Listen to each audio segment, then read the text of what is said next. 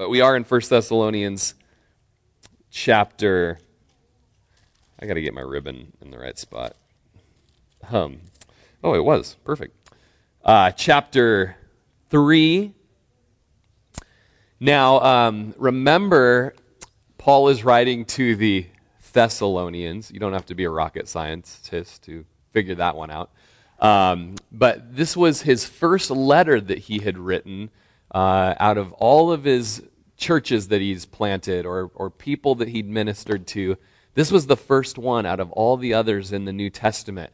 So it's kind of a special letter that he wrote uh, to this church that um, when he went there, and it's kind of interesting because um, a couple of different books that I read today called Paul and his buddy Silas and his buddy Timothy. Uh, they called them missionaries and kept referring to them as missionaries, which was kind of cool because as I read it, I'm kind of more thinking from a past, from a pastor's point of view as he's writing with this heart to this these people. Um, but really, it's more of like a missionary's heart uh, in this letter, and so it's just kind of cool. Um, you know, I remember growing up at Bible Baptist Church in Klamath Falls.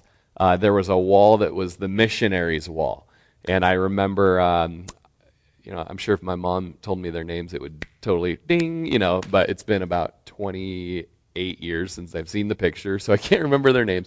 But I do remember a Hawaiian shirt that they were wearing Hawaiian shirt. And back practically everybody on the board was wearing a Hawaiian shirt for some reason. um, and you know, it's just interesting because if we were to do a board, um, you know, really, I'd I'd love to, of course, put you know the the missionaries on there, but also there would be almost like an everybody category because uh, you know we believe that everybody's called to be a missionary. Um, in fact, we kind of have a slogan in our church that every member is a missionary. So whether it's here in town, we send you out from here, and our vision statement there on the wall essentially is a sending you out to be a missionary in Prineville. This Sunday, we're going to send out a crew to go be missionaries uh, throughout central and eastern Oregon. And, uh, and then, of course, we send people out uh, to go to Nepal. And we've got Kathy, wonderful Kathy here from Uganda. We send her out to be a missionary there as well. No Hawaiian shirt, I notice.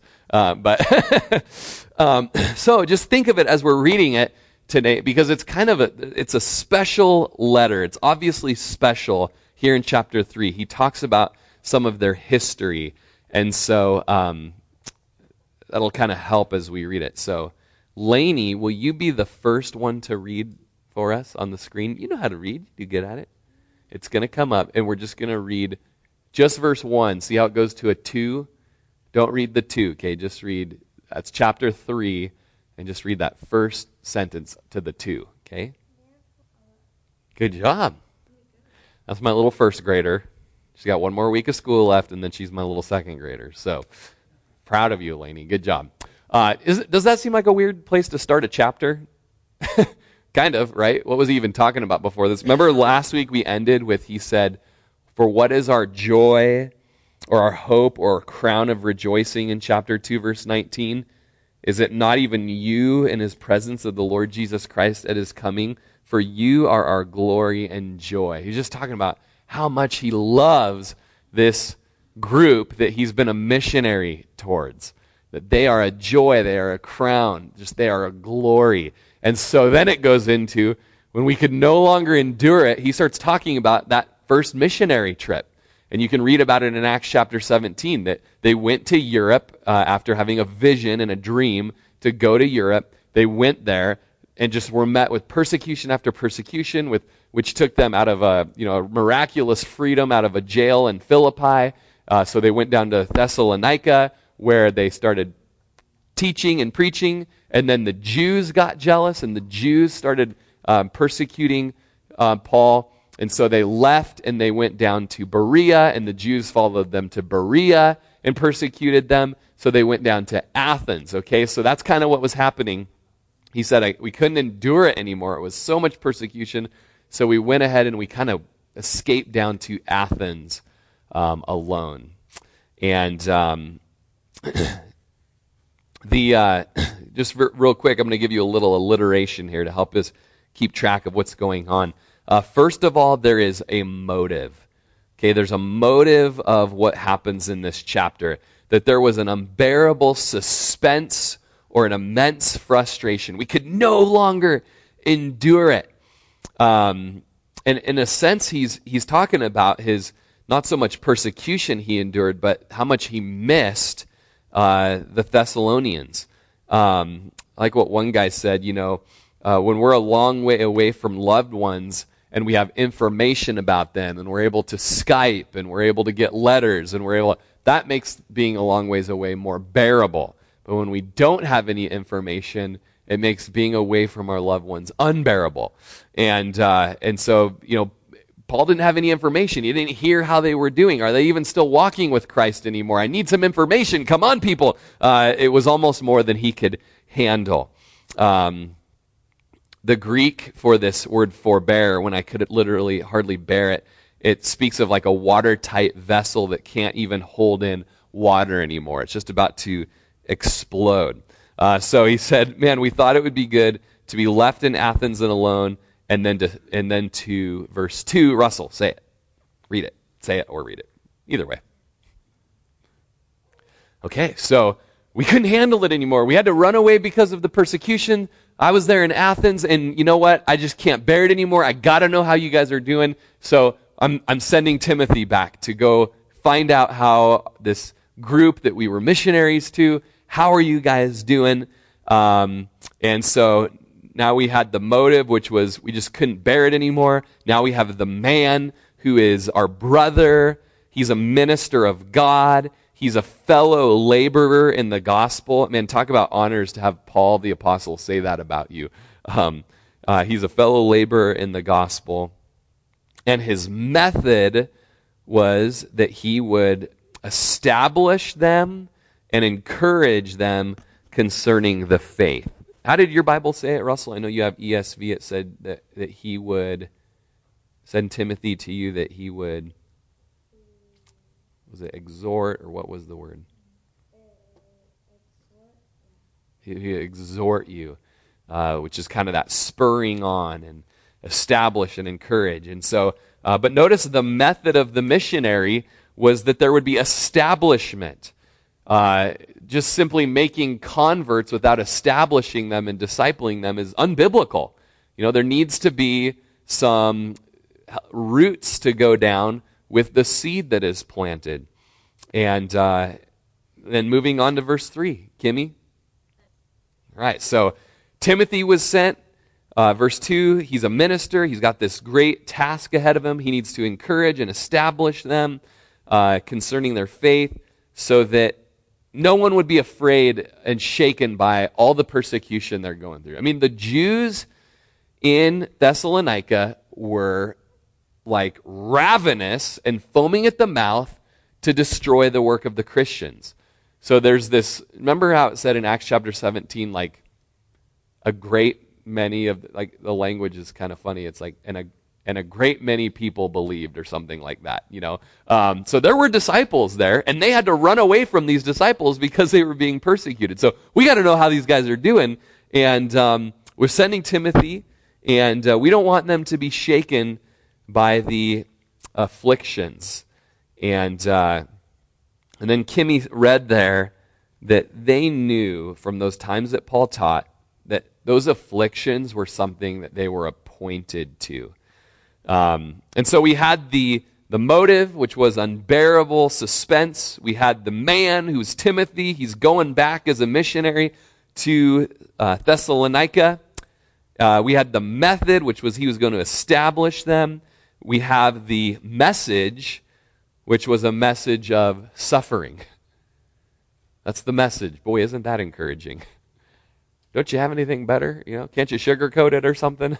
uh, well, the message young disciples, young patty ones, is one of suffering. We will suffer. And you know, as you're taking off to fly to Nepal, and it's interesting how many people we've had fly to Nepal that are a little scared to fly over that giant ocean. Um, you know, they had to take a Dramamine, or not a Dramamine, but a sleeping pill. Dramamine's for barfing, I think. So, a sleeping pill for sleeping. whatever they call it.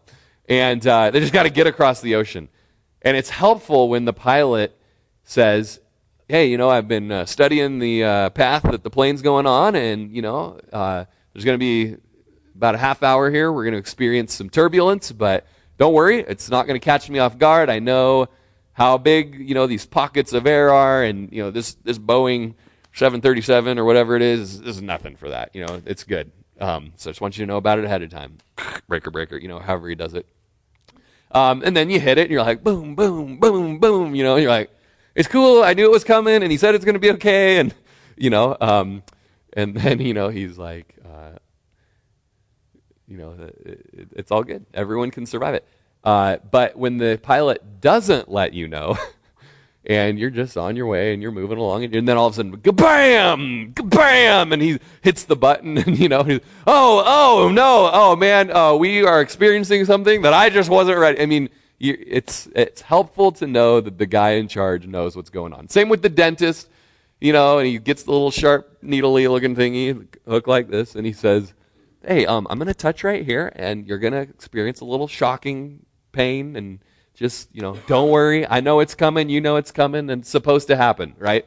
But when he's digging along and drilling along and, and holy cow! Oh man, I'm, man, I was not expecting that. I'm sorry. Then you're like, well, what are you even doing? Right?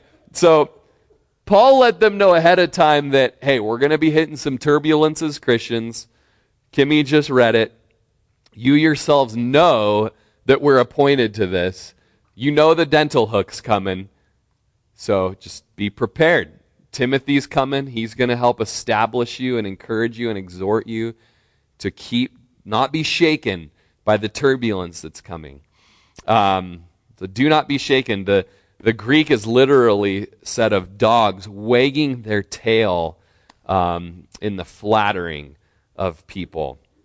And so uh, one translation of that would be that no man would be, amidst all his calamities, allured by the flattering hope of a more pleasant life to abandon his duty. Um, so, you know, we know tribulation are coming, we know hardships are coming, we know this is the lot of the Christian, and so don't let there be a, a wagging of the tail that, hey, why don't you come over here to a life where there is no suffering and there is no persecution? Uh, one Elser, Elsner and Bengel wrote, Don't let anyone be cajoled out of his faith.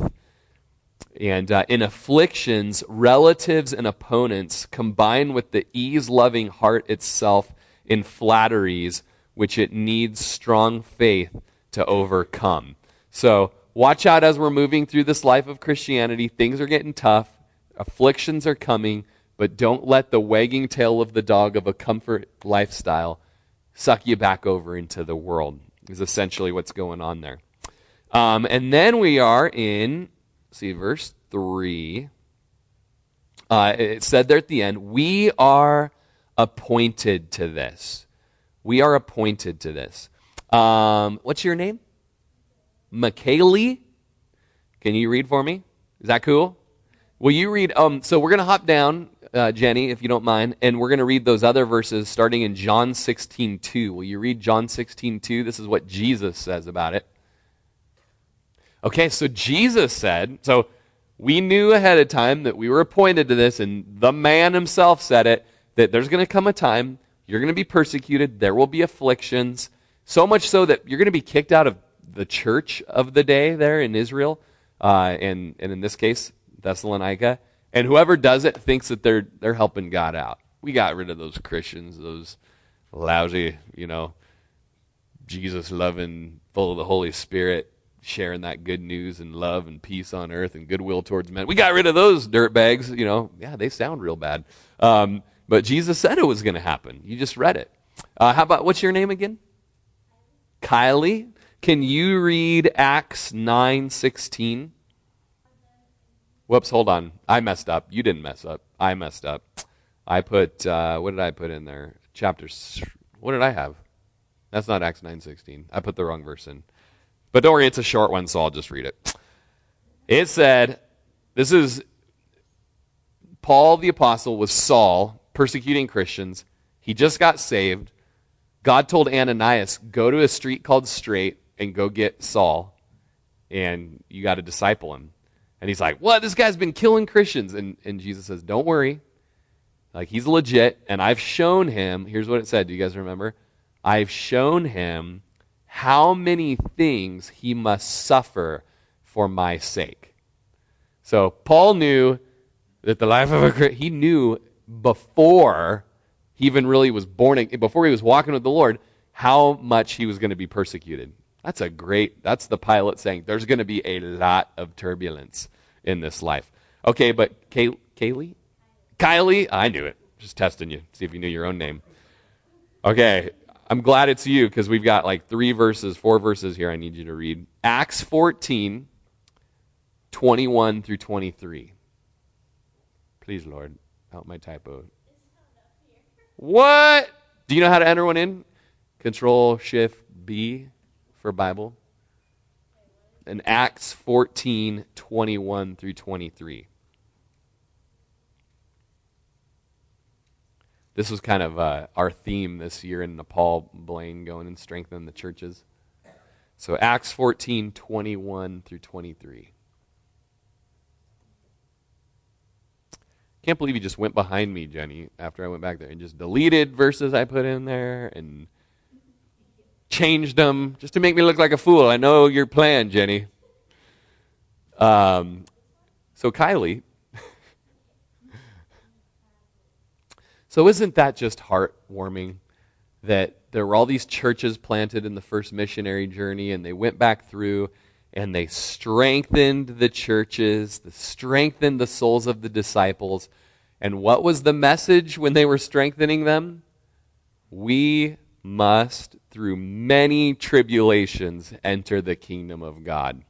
It's not exactly your big tent revival meeting, is it? Like, hey, guess what? Big name missionaries coming through town, you know? you know, when I was a kid, it was uh, Dave Roever. Does anybody know Dave Roever? He was in Vietnam, and uh, he had a phosphate grenade explode in his face, and it like ate half of his face off, basically. And uh, he wasn't a Christian at the time. He's become a Christian and the hope of the gospel. And I remember when Dave Roever would come to Klamath Falls to uh, the air base down there at Kingsley Field. Um, man, you got to go hear Dave Roever, you know. And he had a comic book about his life and the grenade exploding and all that. What's Dave Roever going to preach, you know? Well, it wasn't exactly we must through tribu- many tribulations. That, that doesn't win crowds when that's your message. Um, not that he had a bad message. It's just that that's what Paul decided to have his topical study be on as he went through the churches he established. Um, what's your name, son? Okay, but what's your name? Ryler. Okay, you don't have to read, no problem. Just love that name. I know Dustin, he doesn't want to read either. Okay, yeah. Well, you're going to, boy. Oh. I thought Jenny would put it up there so that I wasn't wrong. She would know. What do you got, Jenny? I thought you would know. The one after the last one we did. 2 Timothy 3:12. Please, Lord, please, Lord, please, Lord. What was I even doing back there? Did we totally switch programs? Oh, there we go.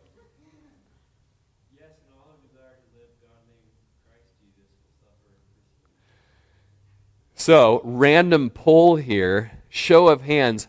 Who desires to live godly in Christ Jesus? A Couple people?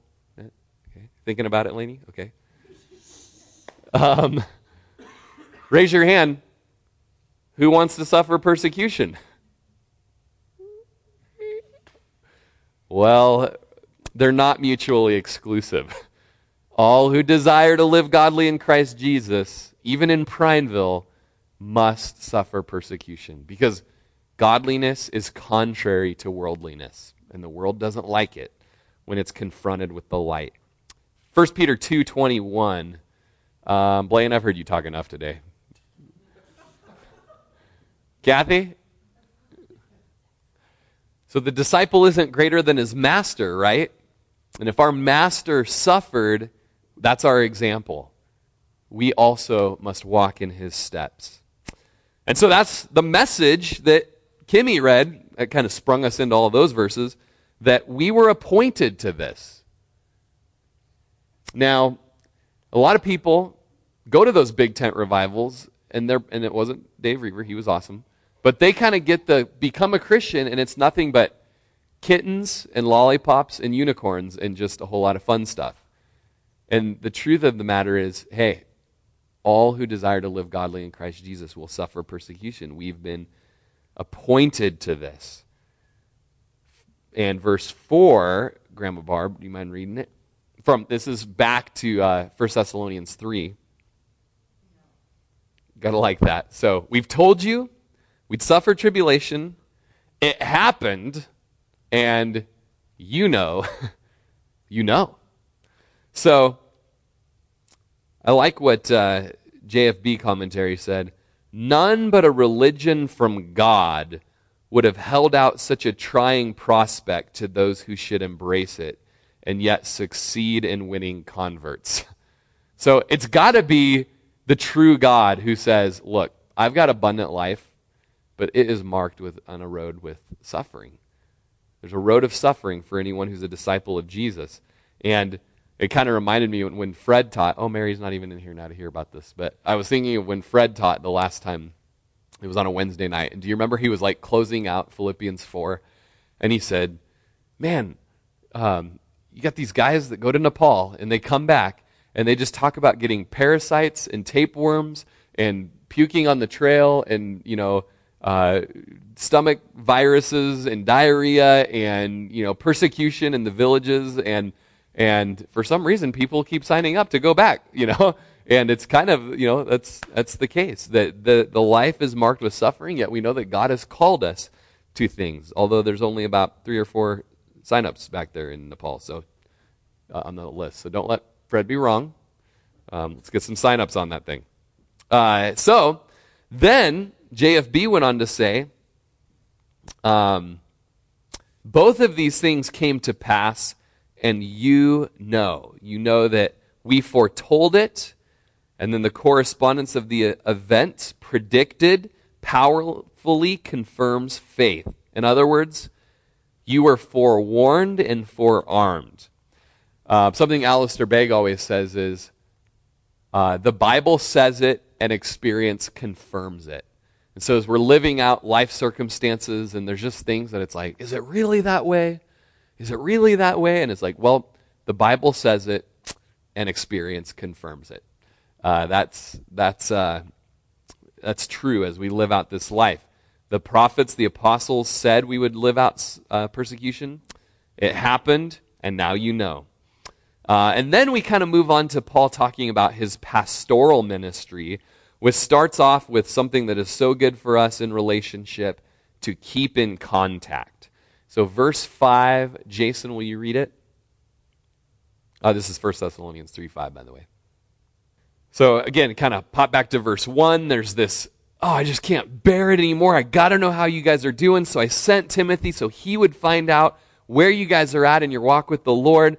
Um, and man, you know, that devil, he is so sneaky, you know. He he tempts us to sin, and then when we do sin, he accuses us of sin before God. I mean, that is just low, right? It, you know, he's, he's the tempter and the accuser. Uh, and, and you know what? That's what he goes out to do. And man, if that was the case, uh, uh, our labor for you would have been in vain.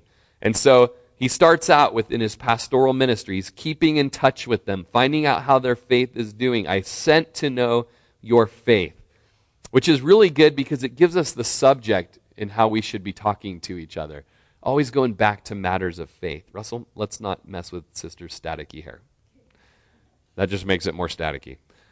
Um, in fact, because you're goofing off, you're going to read the next verse, boy. 1 Thessalonians 3 6.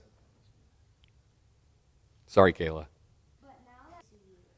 So, Paul, he's writing this letter just relieved because Timothy had just come back to him. He came down to Corinth told him of the great faith and love and charity uh, that uh, the Thessalonians were uh, showing and demonstrating. Uh, one guy said, uh, faith was the solid foundation, but charity or love was the cement which held together the superstructure of their practice on that foundation. So Timothy came back, brought good news of faith and love and they've got good memories. Uh, good, good memories. They wanted to see Paul, Silas, uh, just as they wanted to see them. There's a great relationship here. Uh, heard of Charles Simeon, who was the pastor of Holy Trinity Church in Cambridge. For 50 years, he was the pastor there back in the early 1800s. And biographers write of his ministry, this is how he's remembered, uh, as the Thessalonians remembered Paul, that his life and ministry for 54 years was marked by a sweet, affectionate expressions, by welcoming tone of voice, by a softness and a childlike simplicity. I don't even know how to act like that. Those are so many things. It's like, what marks my, um, how do people remember me um, as they move on and move off? But, uh, you know, how does your Sunday school class remember you, those of you that teach back there? You know, have I mentioned that um, when I was in the fourth grade, there was a guy at Northwest Hills Baptist Church. We would, uh, our, our church wasn't big enough for all the kids, so we'd go next door to Hoover Elementary and the gym was for all the children's ministry, and all the kids were in tents. So fourth grade boys were in the blue tent. I remember that. and All these different tents. But there was a stage there in the gym and a worship leader for all the kids. That makes me think of Ron Halverson leading worship with the kids. And our worship leader was Scott Smothers, and he had a black ovation guitar. And I just, I remember, that was when I was in the fourth grade, so I was Russell's age. Uh, he led worship to the kids. And then uh, over time, they ended up at Calvary Chapel Corvallis with us. And, um, and we didn't rub shoulders uh, too much. Um, and, uh, and, and then recently, when I went to Israel, he was on the Israel trip. And we just hit it off, and it was just, just so great to have conversations. He told me his testimony. Um, and I'd never heard his testimony. And here's this guy that had been leading um, worship since I was a you know a kid, and and uh, we were he's obviously active and outdoorsy, you know, and and uh, we went on this hike in Israel down to Gamla, and there in an original synagogue that Jesus taught at, the stones are there that Jesus stood on those stones and taught. Uh, we just felt like you know Jesus made this really it's Central Oregon. Jesus made a circuit around the region of Galilee and taught in every synagogue. He Went out of his way to minister to the people and it says that he would heal people as he taught.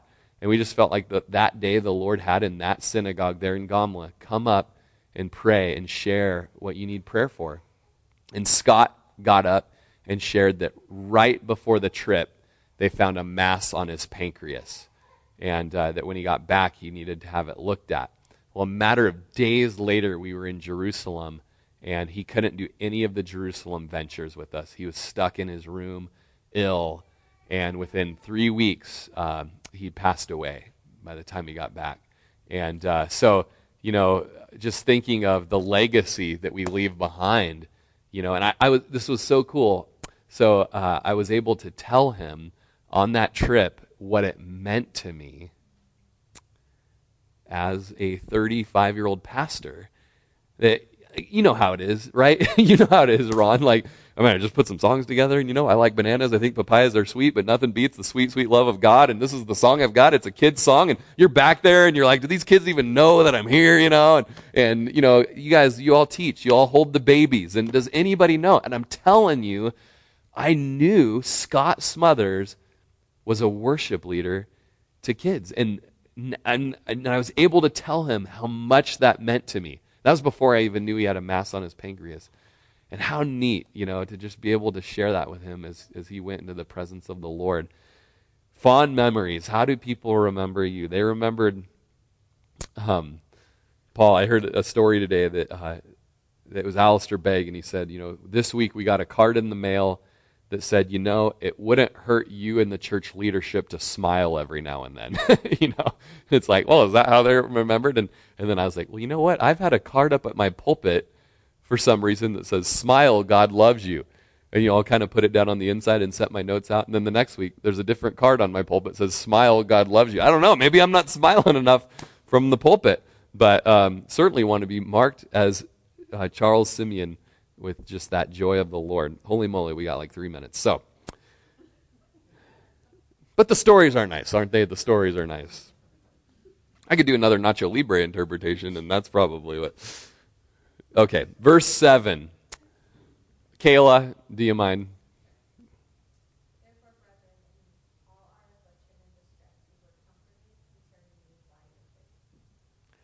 All right. And then we see not only have they been making contact, but they've been making an impact, which is a result of keeping contact. Verse 8, I'm going to hop over here to Soren. Soren Sorensen.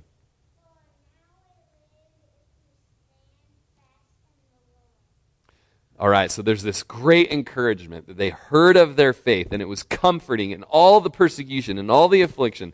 There's comfort, and Soren just read it. Now, the language actually is translated, now we really live.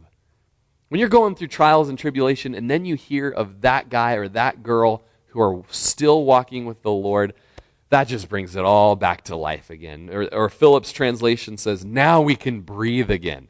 We've been so worried if you guys are even still walking with the Lord, lest we'd labored in vain and our mission to Thessalonica meant nothing. Oh, now we can breathe again. Now we can really breathe again. Uh, Donnie, uh, the third, fourth. Well, the fourth. Ease up there, buddy. Uh, actually, yeah, Donnie read read nine, and then DJ read ten. In other words, we cannot thank God enough for you. We have so much joy. And you know, I, I remember hearing it said, uh, maybe you've heard it too, that the key to joy is J O Y. Jesus, and then others, and then you. And if you mix those up, there's no joy. Where did Paul get his joy from?